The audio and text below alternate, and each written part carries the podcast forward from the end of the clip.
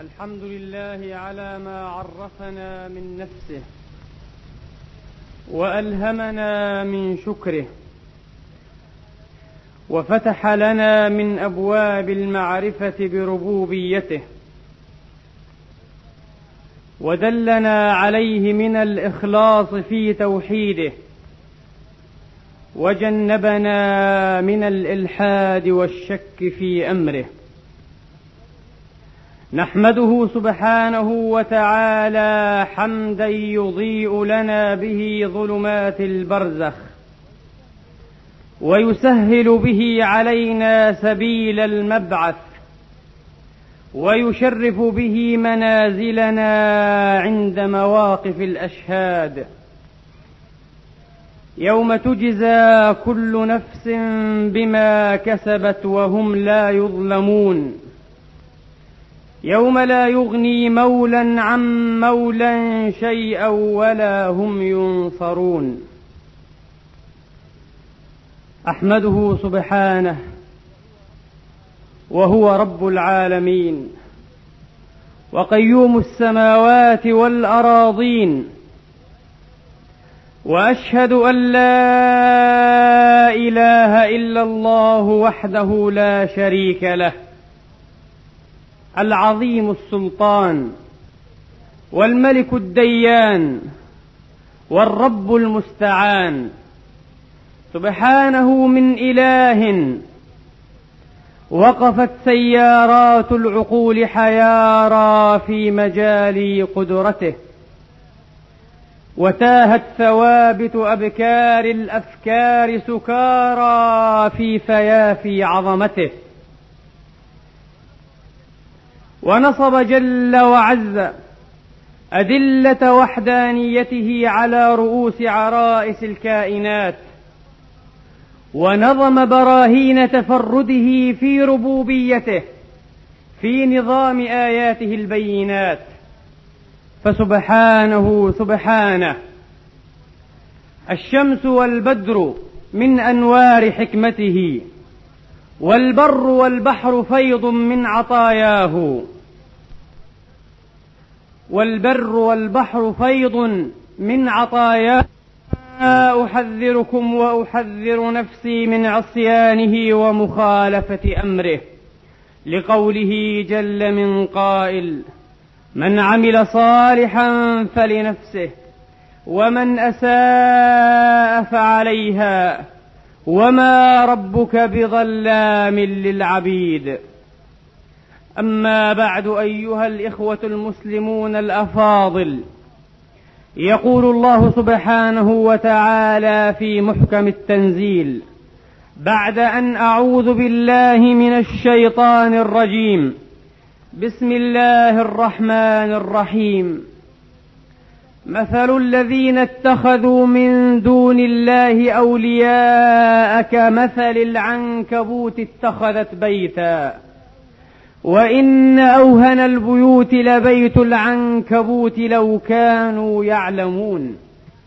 إن الله يعلم ما يدعون من دونه من شيء وهو العزيز الحكيم. وتلك الأمثال نضربها للناس وما يعقلها إلا العالمون. أيها الإخوة الأحباب كلامي في هذا المقام إن شاء الله تبارك وتعالى تطواف في ملكوت الله. نقضي به حق الفكر والاعتبار ونمتاز به من فريق الأغرار والأغمار. نناظر فيه بين آيات الله في تنزيله وآياته في خلقه وتكوينه. ونرتقي ونرتقي من صحة النظر إلى يفاع المعرفة ومن يفاع المعرفة إلى إشراقات العرفان.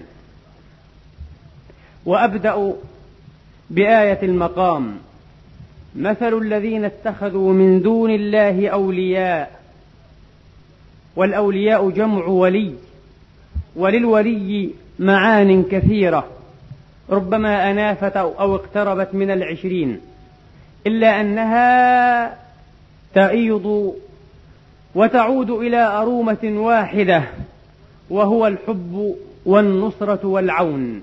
إلى معنى الحب والنصرة والعون فمن اتخذ من دون الله حبيبا أو نصيرا أو ظهيرا أو معينا لكن من دون الله محادة لله سبحانه وتعالى ومنابذة ومبارزة فقد ضرب الله له جل وعز مثلا بالعنكبوت التي اتخذت بيتا. والعنكبوت يذكر ويؤنث وقد أنثها القرآن العزيز بالعنكبوت التي اتخذت بيتا. ثم قال سبحانه وإن أوهن البيوت لبيت العنكبوت. الوهن هو غاية المشقة والمعاناة والجهد. حملته أمه وهنا على وهن. فالوهن هو غاية المشقة والمعاناة والجهد. وإن أوهن البيوت لبيت العنكبوت. لو كانوا يعلمون. ولو علمنا بعض العلم لعلمنا, لعلمنا جلال المنزل. وجلال المتكلم سبحانه وتعالى تهش الأفئدة لمواقع هذا الكلام ومساقه وتقشعر الأبدان إذا أدركت حقيقة مراميه وألغازه وشيئا من أسراره. نعم لو كانوا يعلمون إلا أنهم لا يعلمون. وانى لهم أن يعلموا وقد اعترضوا على منزل هذا الكلام فقالوا ما بال رب محمد يذكر في كلامه البعوض والذباب والعنكبوت. فأنزل الله تبارك وتعالى إن الله لا يستحيي أن يضرب مثلا ما بعوضة. لكن لا يعقل هذه الأمثال إلا العالمون. لا يعقلها إلا العالمون. ولذا كان أحد الصحابة رضي الله تعالى عنهم أجمعين يقول ضرب الله تبارك وتعالى وضرب بمعنى ذكر. ضرب الله تبارك وتعالى في كتابه كذا مثلا. يعني كذا عددا من الأمثال. كذا مثلا. وقد غاب عني معنى مثل واحد منها وصار يبكي. لأنه عد نفسه إذن في جملة الجاهلين. لأنه لا يعقلها إلا العالمون. فكيف أجهل أنا معنى هذا المثل؟ مثلا واحدا. فكم نفقه من أمثال الكتاب العزيز؟ وصار يبكي رضي الله تعالى عنه وأرضاه لو كانوا يعلمون. العجيب أن القرآن شأنه في هذه السورة شأنه في غيرها قد وسم وترجم لهذه السورة وعنون لها باسم حيوان العنكبوت سورة العنكبوت. قد يكون هذا الأمر لدى بعض السذج الأغمار من الفئام الطغام قد يكون مضحكا سيما من الملاحدة. يسمي سورة بالبقرة وسورة بالنحل وسورة بالنمل وسورة بالعنكبوت وسورة بالفيل. اسماء حيوانات؟ ما هذا؟ قد وجدت أن محب المعرفة أن محب المعرفة إذا قرأ لعالم متقن أو فيلسوف خطير أو باحث جاد أشار في بحثه أو كتابه أو درسه إلى اسم كتاب أو اسم شخصية أخرى أو اسم محقق مثله فإنه يروم أن يحيط بأحوال المذكور أن يحيط بأحوال المذكور لأنه يعلم أنه لا يحيل عليه ولا ينوه بذكره إلا وله شأن. وفي أحواله أحوال خافية تخفى على كثير من الناس. ولذا كانت هذه رسالة من الله سبحانه وتعالى أعني عنونته جل مجده لسور من سور الكتاب العزيز بأسماء حيوانات كانت رسالة منه أن نتفكر وأن ندرس هذه العوالم وأن نتعمقها. لذا قال في آخر آية النحل إن في ذلك لآية لقوم يتفكرون. أما الذين لا يتفكرون ولا يعقلون ولا يعلمون ولا يعلمون فإنهم ليسوا هنا ولا هنالك. فإنهم ليسوا هنا ولا هنالك. هم في متاهة الحيرة حيرة الجهل وعماء الاستكبار والعياذ بالله.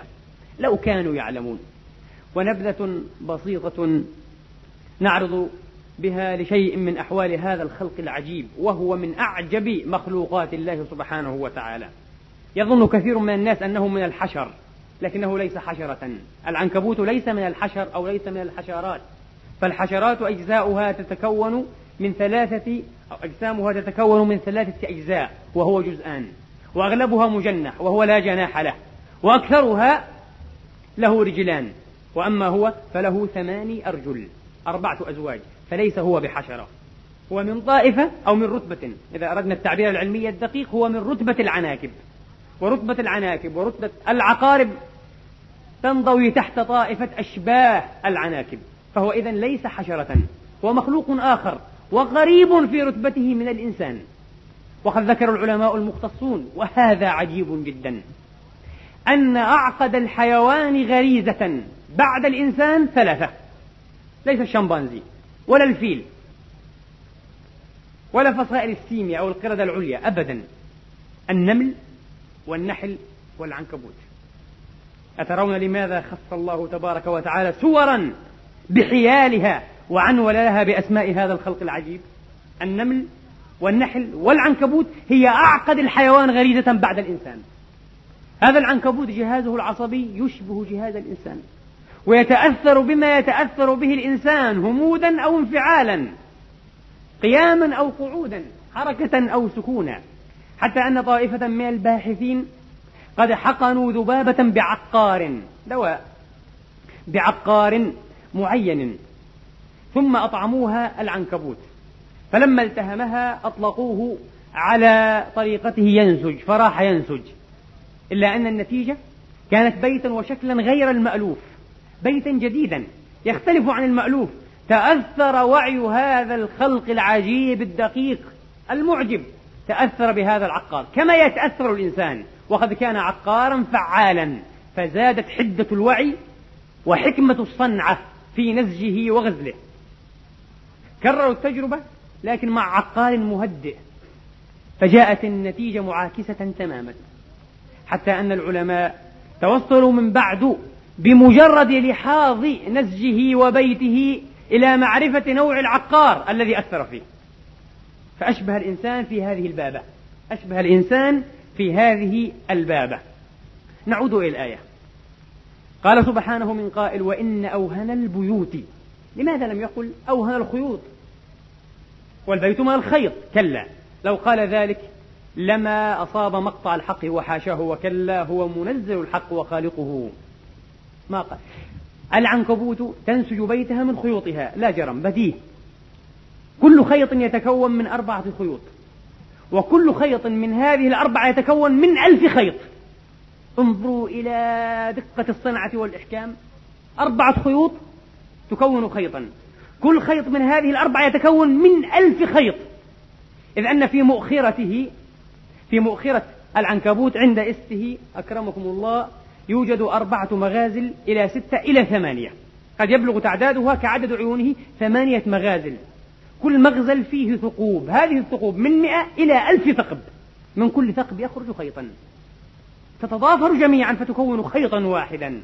هو أدق وأرق الخيوط المعروفة علميا إلى الآن. ليس الصناعية وإنما الطبيعية الربانية. أدق وأرق الخيوط. إلا أنه أقوى من خيط حرير القز وأقوى من نظيره من الصلب ثلاث مرات. لو جئنا بخيط من حديد لكن في مثل ثخانة أو سماكة خيط العنكبوت فخيط العنكبوت يفوقه في القوة بثلاثة أضعاف. هذا هو خيط قوي ومتين جدا. لكن الله قال ما قال أضعف الخيوط؟ قال أضعف أوهن البيوت. لماذا؟ سنعود إلى هذه المسألة. الذي يبني هذا البيت الذي وصفه الله بأنه أوهن البيوت هي العنكبوت الأنثى. وإذا كانت دنيا الناس دنيا رجال سيما عند المسلمين أو العرب فدنيا العناكيب دنيا نساء. الأناثي أو الإناث هي الحاكمة على البيت الآمرة فيه والناهية. لأنها هي التي تجشمت مؤونة بناء وإعداد وهندسة هذا البيت. لا الذكر. فبعد أن تبنيه بالطريقة الربانية المعجزة التي عجب له العلماء حتى أن كثيرا من العلماء المختصين بدرس الحشرات قالوا دون العنكبوت في هندسته الإنسان. المهندس دون العنكبوت وبكثير. هذا وحي رباني هذا إلهام إلهي. نعم. فإذا ما تمت صنعة بيتها وإحكامه التهمت زوجها إلا إذا لاذ بالفرار. شيء عجيب. أنتم تعلمون أن البيت لماذا؟ لماذا يصطنع الناس البيوت؟ يصطنعون البيوت للطمأنينة والسكينة والأمن والدعة والراحة. لكن بيت العنكبوت ليس على هذه الشاكلة. أول ما تفرغ من تلتهم ذكرها إلا إذا لاذ بالفرار. وإذا ما لاذ بالفرار لم يخطر على باله بتة أن يعاود الكر مرة أخرى. لأن هذه مهلكة هذه مذبحة يخيم عليها التربص والترصد. فهذه العنكبوت الأنثى والذكر منها لكن حديثنا أو كلامنا في الأنثى لها أربعة أزواج من العيون في مختلف أنحاء رأسها تلحظ بها وتكون يقظة لكل ما يدور حولها في الجهات الأربعة. شيء عجيب. إذا لا يفوتها شيء. وأقوى الحواس عندها اللمس. لو جاء شيء ولمس وترا من هذه الأوتار الهندسية البالغة الإحكام والدقة فإنها تشعر به على التو في الفور. حاسة اللمس. وحاسة البصر أيضا هنا قوية جدا قوية ثماني عيون تجعلها تلحظ الجهات الأربعة وكل ما يدور وما يقع حولها. هذا البيت لا يعرف الأضياف لا يعرف الزوار. كل من طرقه فإنما جاء إلى مهلكته وإلى مقتله وإلى مضجعه. جاء إلى مضجعه. هذا بيت إذن عندما تفقس البيوض هذه الأطفال الصغيرة إذا جاز هذا التعبير يأكل بعضها بعضا. الأبناء يأكل بعضهم بعضا عندما تفقس. شيء غريب. عندما وقفت على هذه الحقائق فعلا إقشعر بدني. قلت ما أعظم تعبير وتمثيل القرآن. وإن أوهن البيوت لبيت العنكبوت لو كانوا يعلمون. ما كان العرب يعلمون هذا. ولا حتى البشر إلى عهد قريب. حتى جاء العلماء ودرسوا هذا البيت. كما قلت هي مهلكة مقتلة مذبحة كمين يخيم عليه وتفوح منه رائحة الموت ورائحة الدم. أفهكذا هو البيت؟ وهذا هو مثل الذي يتخذ من دون الله وليا أو نصيرا. كأنما التجأ إلى مثل هذا البيت. بالله عليكم. كل من عصى الله وظلم واستبد وطغى من حاكم أو محكوم من ذكر أو أنثى من صغير أو كبير هل له وفاء؟ هل له ذمة؟ هل له عهد؟ هل عنده أمانة؟ وقد قال صلى الله عليه وسلم لا أمانة لمن لا إيمان له. أبدا. ولذا أول ما يتسلط هؤلاء ويتحكمون إنما يفتكون بالأقرب فالأقرب. بالأدنى فالأدنى. أليس كذلك؟ هذا من سنة الله. وإن أوهن البيوت لبيت العنكبوت لو كانوا يعلمون. إلا أنهم لا يعلمون. الآن قد علمنا بعض العلم. وقفنا على بعض السر. وقفنا على بعض هذا السر. والعنكبوت كائن ذكي. من عجيب ما قرأت في ذكائه ما ذكره العلامة الشيخ طنطاوي جوهري في تفسيره. حكاية عن بعض علماء الأجانب. قال أخذ أحد الباحثين عنكبوتا ووضعه على خشبة ووضعها في ماء إلى جانب إشاط إلى جانب شاطئ فيه شيء من شجر وشيء من نبت. فجعل العنكبوت كلما تدلى وجد الماء فصعد فجعل يفكر ويدبر ماذا يفعل لكي يخرج من هذا الكمين أو من هذه الورطة. ما هو إلا أن نسج خيطا واحدا طويلا ثم ترك طرفه الآخر معلقا في الهواء والطرف الآخر على رأس العود. فجعل هذا الخيط يغدو ويروح بفعل الرياح. حتى إذا قويت نسمة الريح علق بشيء من نبت أو من فروع الشجر في الشاطئ الآخر فذهب وقد نجا سالما. كيف خطط هذا التخطيط؟ من الذي ألهمه؟ من الذي دله هذا الكائن البسيط الدقيق. نفهم هذا الجواب أو جواب هذا السؤال إذا وقفنا مع قوله سبحانه وتعالى في النحل وأوحى ربك إلى النحل أن اتخذي من الجبال بيوتا ومن الشجر ومما يعرشون ثم كلي من كل الثمرات فاسلكي سبل ربك ذللا ذللا. يخرج من بطونها شراب مختلف ألوانه فيه شفاء للناس. إن في ذلك لآية لقوم يتفكرون. وأوحى ربك. قد يقول قائل أو وحي لغير الأنبياء؟ نعم. وحي للأنبياء. ووحي للملائكة. إذ يوحي ربك إلى الملائكة أني معكم. ووحي للصالحين. إذ أوحينا إلى أمك ما يوحى. أم موسى ليست نبية ولا رسولة إنما هي امرأة صالحة. إذ أوحينا إلى أمك ما يوحى. ووحي إلى هذه الكائنات الدقيقة. ووحي عن وحي يفترق. ووحي عن وحي يفترق. أما الوحي إلى الصالحين فهو وحي الإلهام. علم يقذف في القلب لا يمكن لصاحبه أن يخالفه. يشعر به شعوره بالعلم الضروري وبالحاجات الوجدانية كشعوره بجوعه أو عطشه أو, عطشه أو ما شاكل. وأما وحيه أيضا سبحانه وتعالى إلى هذه الكائنات كالعنكبوت والنمل والذباب والنحل وما إلى ذلك فهو أيضا وحي إلهامي. وحي إلهامي. ولو كان وحيا حقيقيا لقال سبحانه وأوحى ربك للنحل إلا أنه لم يقل للنحل قال أوحى ربك إلى النحل. إذا هو ليس الوحي الحقيقي ليس الوحي الحقيقي المعروف المصطلح عليه في علم العقيدة وهو ليس إلا للأنبياء والمرسلين إنما هو وحي الإلهام. كيف يكون؟ الله به أعلم. لا ندري شيئا من نعم. أن اتخذي من الجبال بيوتا ومن الشجر ومما يعرشون. العجيب. قفوا مع هذه الآية. إذا هنا وحي في صناعة هذا البيت. وبيوت النحل وخلايا النحل مسدسة الأشكال. العجيب أن الأشكال من المثلث إلى المعشر. لو جعل كل شكل إلى نظيره لظلت فرج. ولما أمكن أن تصير كالقطعة الواحدة. إلا ما كان من الشكل المسدس. إنك إذا وضعت المسدسات مسدسا إلى أخيه أو إلى جوار نظيره التحمت في مجموعها فكونت قطعة واحدة لا مجال لفرجة أو فراغ فيها. من أين عرف النحل هذه الخاصية الهندسية النادرة العجيبة للشكل المسدس؟ وأوحى ربك بوحي الله بإلهام الله. هذا ما يقوله القرآن فهل هذا ما يقوله أيضا العلم؟ نعم هذا ما يقوله العلم. يقول البروفيسور الشهير موريس ماترلينك البلجيكي الذي قضى أكثر من عشرين سنة في دراسة النحل. إذا هذا الرجل خضع لأمر الله هنا وفي أمثال هذه السور والآيات أكثر من المسلمين. لكن خضع بطريقة تكوينية وليس بطريقة شرعية ليس بطريقة استجابة شرعية. لكنه في مجمله قد انصاع لأمثال هذا التوجيه والمطلب الإلهي أكثر من المسلمين الكسالى.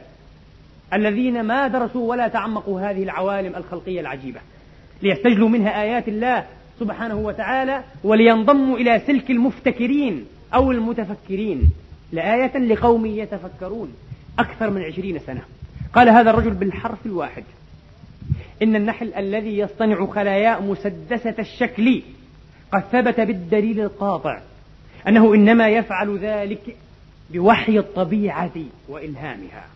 الله. بوحي الطبيعة وإلهامها هذه الطبيعة التي زودته بغرائز وبعقل مدبر مبدع في غاية الإبداع والتدبير.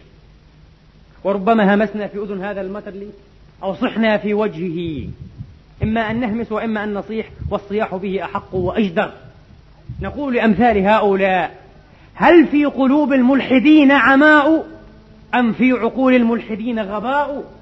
أيجوز عقلا أن عقلا مبدعا؟ قد أبدعته طبيعة بلهاء فإذا الطبيعة أحكمت وتصرفت قيل الطبيعة والإله سواء. الله أبدع الكائنات بسره وبسره تتفاعل الأشياء. هذا هو الحق هذا هو مقطع الحق. لا أن نقول الطبيعة ولا حتى أن نقول الغريزة ولا أن نقول العقل الوجودي أو العقل الكلي الحكيم. أي عقل؟ هو إلهام الله. سبحانه وتعالى. ثم كلي من كل الثمرات فاسلكي سبل رب ربك ذللا. كيف يكون هذا السلوك؟ بوحي الله أيضا. النحلة تترك خليتها وربما ابتعدت عنها أحد عشر كيلو مترا ثم إنها تعود إليها ولا تضل طريقها. كيف؟ وإذا ما وجدت المأكل إذا انتجعت فأحسنت النجعة عادت إلى زميلاتها أو أخواتها فأخذت معها سربا طيارا ثم عدن جميعا إلى نفس المأكل إلى نفس المنتجع. كيف استدلت عليه؟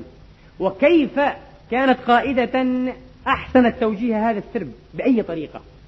قال العلماء كجون لوبك وغيره أيضا المتخصصون في هذا الميدان إن النحلة إذا وجدت مأكلها قريبا من 100 متر عن الخلية أو أقل من ذلك فإنها تعود إلى خليتها في شكل في شكل راقص شكل دوائر كل دائرة لها نصف قطر يتناقص باستمرار حتى تعود إلى الخلية. إذا هي لا تسير في خط مستقيم تسير في أشكال دوائر حتى تعود إلى نفس المكان. ثم إنها ترشد أو تطلب من أخواتها أن يتبعنها. فإذا ما كان هذا المأكل كما قلت على مقربة أقل من 100 متر فإنها تسير في اتجاه عقارب الساعة. ثم تعيد الدورة معكوسة لكي تدل على أنه قريب في هذه المسافة. إذا كان أبعد من هذه المسافة يكون رقصها على شكل دائرتين تتماسان عند الرؤوس. يعني مثل رقم ثمانية باللاتيني اللي هو العربي الأصلي يعني. مثل رقم ثمانية بالأجنبي. شكل دائرتين.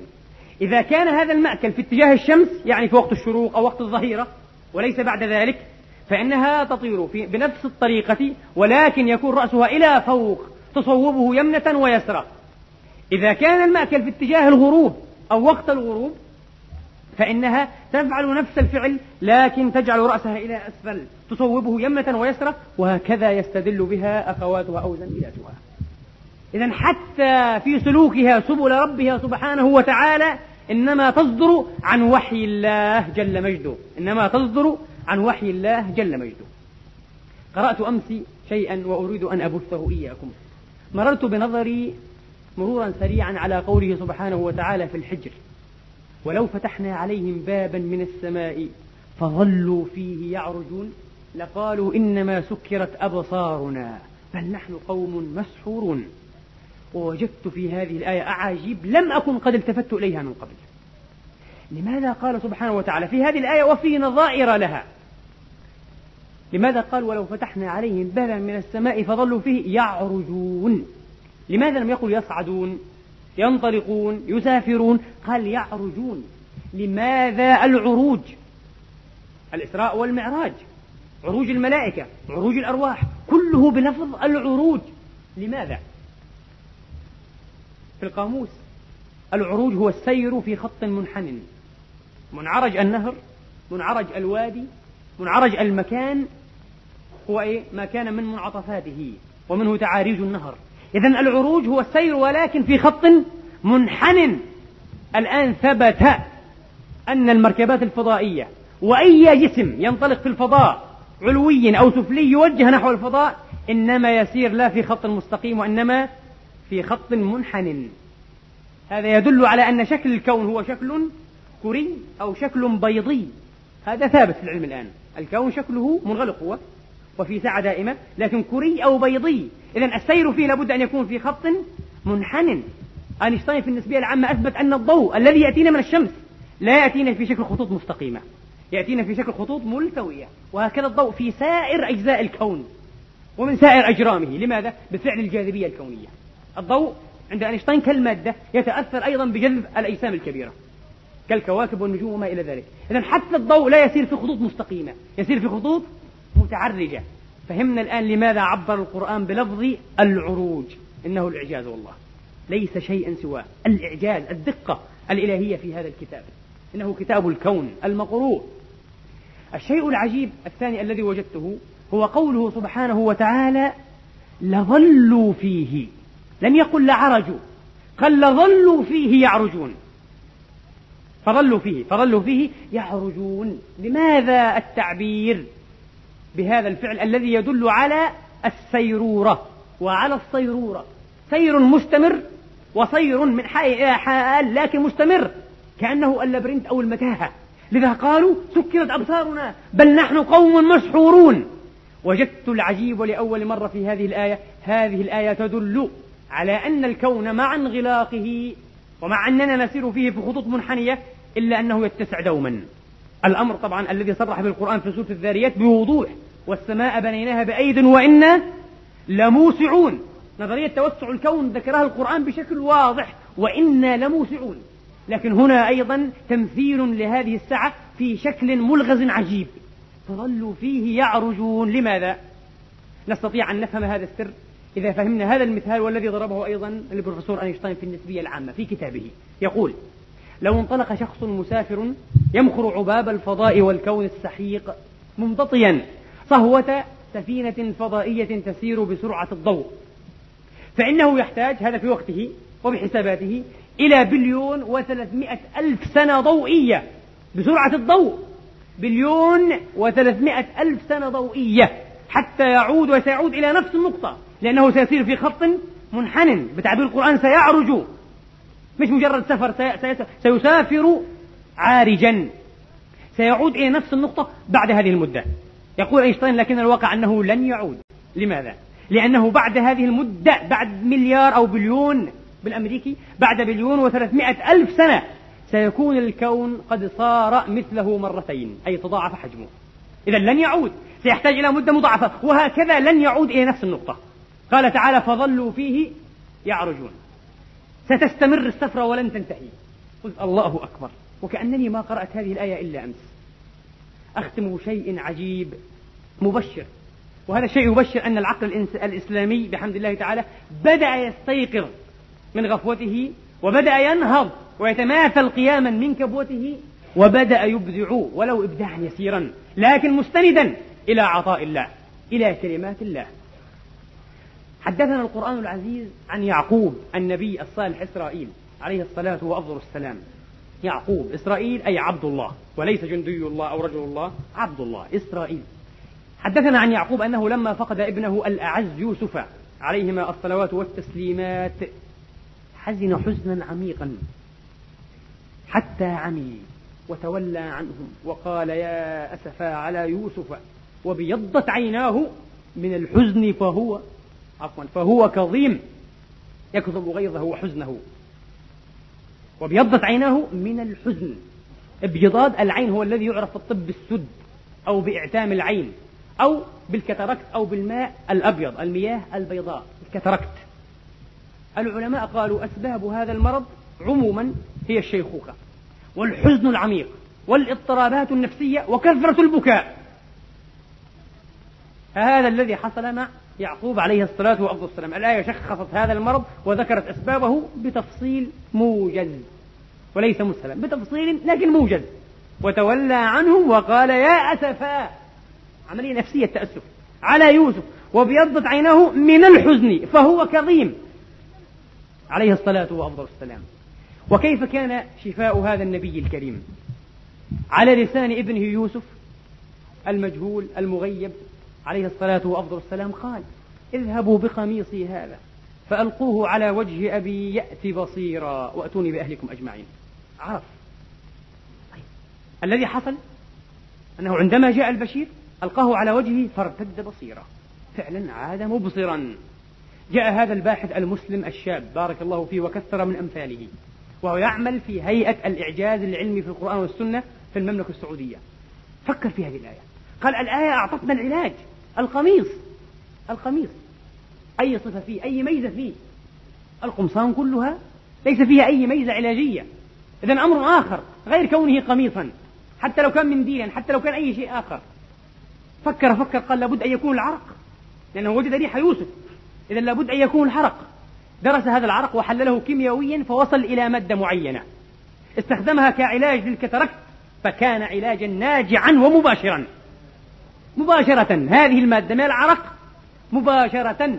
وسجل بذلك براءة اختراع عالميا سجل باسمه. وبدأ الآن في الولايات المتحدة الأمريكية يصنع هذا الدواء لأول مرة. وإن شاء الله بعد سنين قليلة سيعم العالم كله. وهو مسجل باسم باحث شاب مسلم. استنبطه من القرآن الكريم.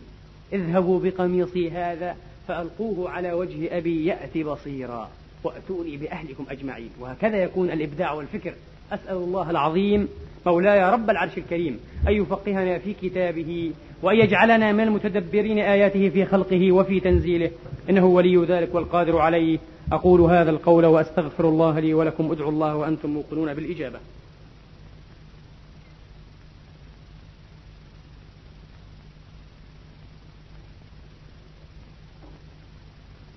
الحمد لله رب العالمين.